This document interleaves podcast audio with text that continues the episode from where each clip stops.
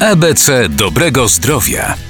Październik jest miesiącem świadomości raka piersi. Nowotwór ten jest najczęściej występującym u kobiet. Dlatego warto wciąż przypominać, że regularne badania są niezbędne do wczesnego wykrycia ewentualnej choroby. Od 1 listopada bieżącego roku bezpłatną mammografię będzie mogło wykonać więcej kobiet. Będą do niej uprawnione panie w wieku 45-74 lat. Badanie jest bezbolesne i szybkie. Robię USG piersi co roku. Przecież to żaden duży wysiłek, a mam pewność, że jestem zdrowa. Badanie piersi to odpowiedzialność za siebie i bliskich. bo dzięki temu jestem w stanie szybko zareagować w razie potencjalnego zagrożenia nowotworem. Warto dodać, że oprócz corocznych badań profilaktycznych, każda kobieta może badać się także samodzielnie. Same mamy szansę wykryć niepokojące zmiany, takie jak guzki, obrzęki ramion czy dołki w skórze.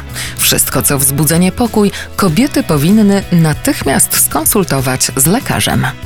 Kampania społeczna Planuje Długie Życie, realizowana w ramach Narodowej Strategii Onkologicznej we współpracy z Ministrem Zdrowia.